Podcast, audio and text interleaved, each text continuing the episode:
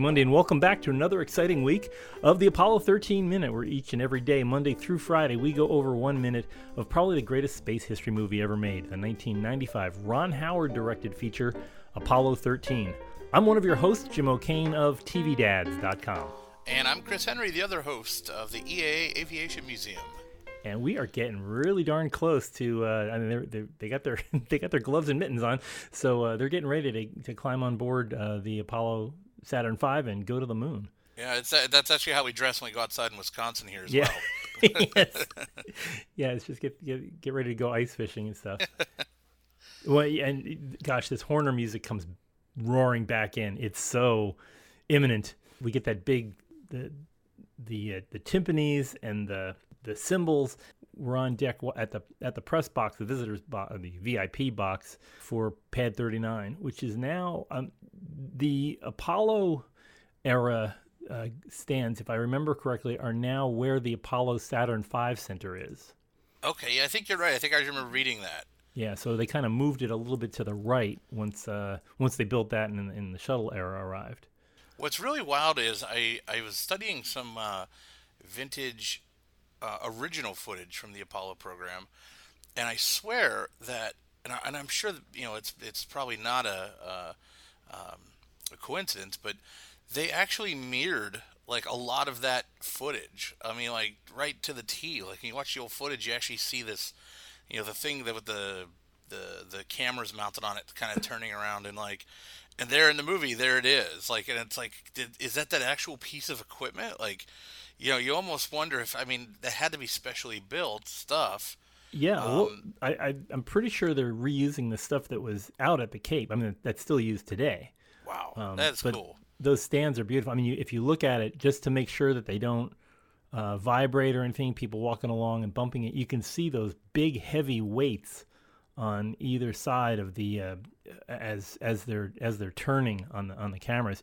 You can see the big heavy weights that just adds mass and slows down uh, the the jiggles, so they can get some. Because uh, you got to remember they're they're about four miles away from the uh, the launch site. Yeah, yeah, um, that's incredible. I, this it, this scene, uh, the next few scenes actually are my some of my favorites in the movie. I really enjoy uh, the pre-launch get getting ready stuff. It's pretty cool. Yeah, it's um, it's still like that today. I mean, when you go to a launch, everybody is yeah, it's it's like going to a Super Bowl. I mean, everybody's just really pepped up, ready to ready to go. Um, they don't they don't dress as nicely as they used to in these pictures. I mean, you see everybody there, the little kids in their uh, their hosiery and their Sunday best, uh, people wearing hats and ties and stuff it, it's it's not quite like that today. People a little bit more casual, but still that same imminent you know happenings. Everybody's nervous and excited, and for many of them, it's the first time they've ever seen a launch, so uh, they're you know they're not sure what to expect. Trying to act casual is not a is not a thing. I couldn't imagine, especially there.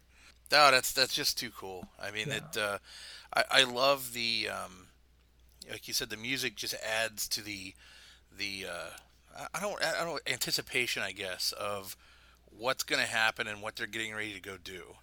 As I watch this with all the all the people in the background, I keep thinking I'm wondering how many of them are oh you know people that uh, Ron Howard owed favors to and wants to be wants to be in that yeah Apollo 13 movie, and there there could be some uh, there could be some of Jim Lovell's family wandering around that we just don't know about.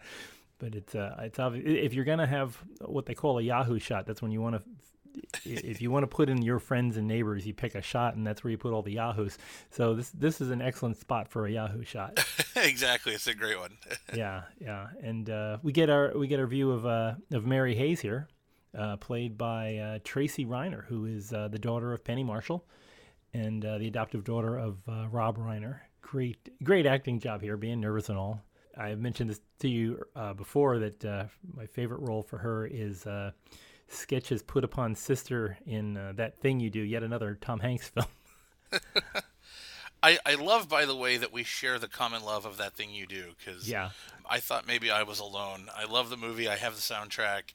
It's it's just a cool flick, and uh, so yeah, it's pretty neat to see uh, uh, somebody else from that film. I, and that's like one of the things I love about like the Tom Hanks, the miniseries, and the movies is you know, you, you, you kind of like a lot of the actors and actresses that are in some of these flicks, and then you see them re- you know turn up as another role, and uh, you're like, "Hey, I know that person."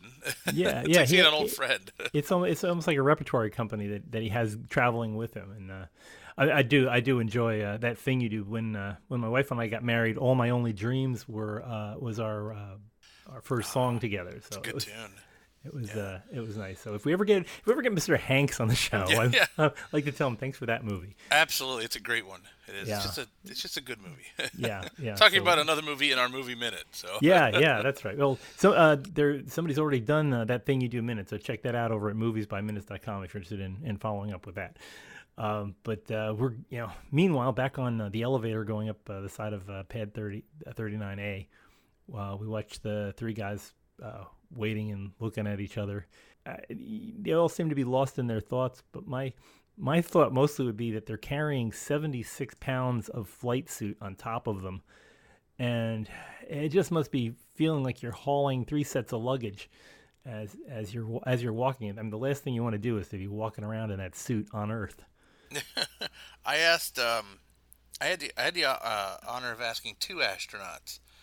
Uh, you know, what were you thinking about when you're on the top of this this this tower, or you were in the spacecraft, just sitting there waiting to go? Like, what what's going through your mind? And um, I got two funny reactions. Uh, Gene Cernan uh, said he was just checking out the view uh, when he was up on top waiting to go in and crossing the gantry. So again, th- these guys have an Arthur Fonzarelli level of cool that you know you're on top of this Yeah. this, this thing. And he's like, yeah, I just I was just hanging out, checking out checking out the view from up there. I'm like, that's that's pretty cool, Gene.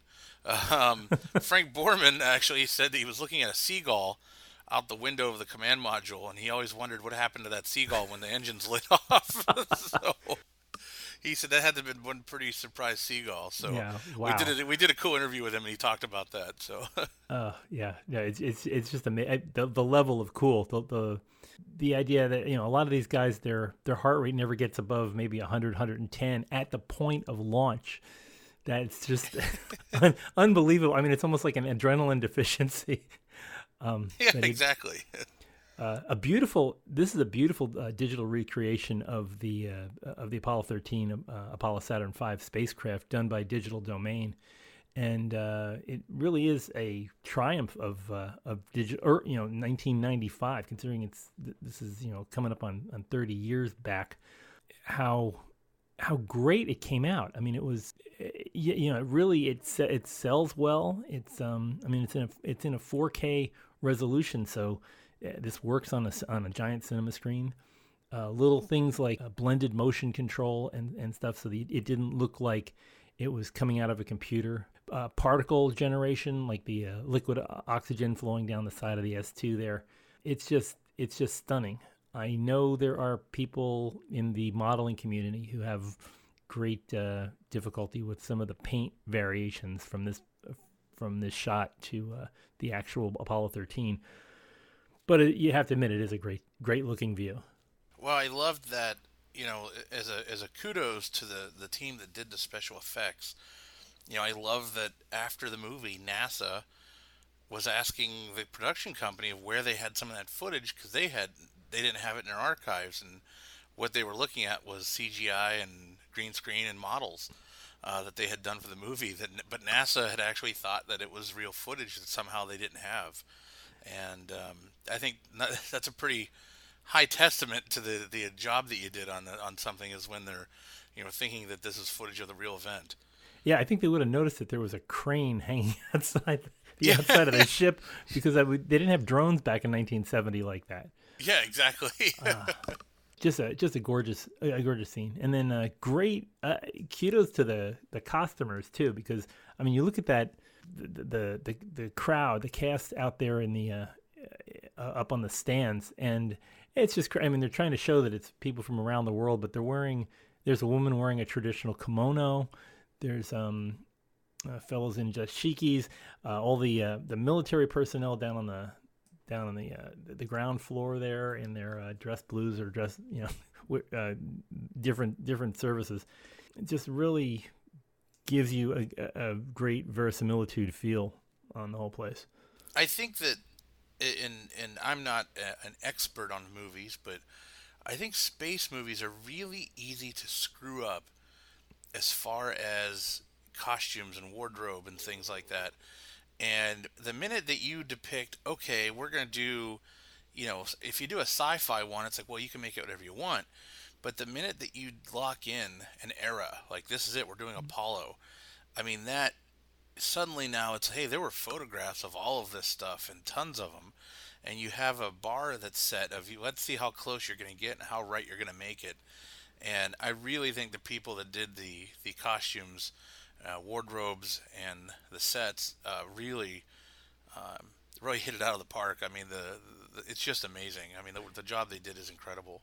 Yeah, I mean, when you consider at the at the time, like the 1970s, there was a, a certain it, it, was almost a calculated sloppiness when they did space movies, where they'd they'd talk about Apollo astronauts and then they'd cut in images of Atlas rockets taking off and and you'd be sitting there going, that, that isn't the same rocket. What happened there? And you know, it's nice that Hollywood finally caught up to the fact that people do pay attention. And I'm sure Ron Howard kn- knew when he was making this movie that people had, you know, had been for a while, for for ten years by the time this movie was out, had been doing uh, slow mowing through through scenes and and uh, judging films, not like we're doing a minute at a time, but they were at least you know freeze framing, going, wait, that's not right. So it's uh, it is a you know not only the talent uh, the talent of the artist that could make this, but the the care that the director took in making sure that he was getting it right too. My favorite uh, continuity issue is uh, the movie Midway, the end when uh, the guy takes off. He has to transfer an aircraft from one aircraft carrier to the other, and he takes off in a Hellcat, and midway through the flight, it's a Dauntless and then he crashes a Panther jet onto the deck of another ship, wow. and I'm like, oh my gosh, like that's so horrible. Yeah, they, they should have just made him stay in one plane. yeah, exactly. Well, that, well, that, you know, I picture Airport 75 with a giant lanyard and sliding back and forth between aircraft. uh, uh, but uh, yeah, it's it, this is just such a great, a great lead up. I, I enjoy. Uh, I enjoy. One of the things, uh, it, it's silly, but just looking at the crowd scenes, is the amount of harvest gold. Nothing says nothing says clothing from 1970 than harvest gold, and there's so there's so many people wearing gold in the audience. I was like, yeah, I remember that time. It was it was just like that, just just before the age of uh, Qiana and uh, you know the heavy the heavy polyesters. But it's just so it's amazing how much the uh, the the costume designers got it so right. Jim, I gotta say, usually I'm I'm telling you how much I envy you for being able to live through that time to watch Man on the Moon, and uh, I gotta tell you, the wardrobes of the '70s and '80s is one that I don't regret not being here to see. Uh, pretty happy I wasn't around in the '70s. yeah, yeah, you didn't you didn't miss much. I have a picture somewhere of me on, at Apollo 10, and I'm wearing a I'm wearing like a three button polo shirt kind of a thing with shorts and I am wearing black socks and Buster Brown shoes in Florida wow. in May.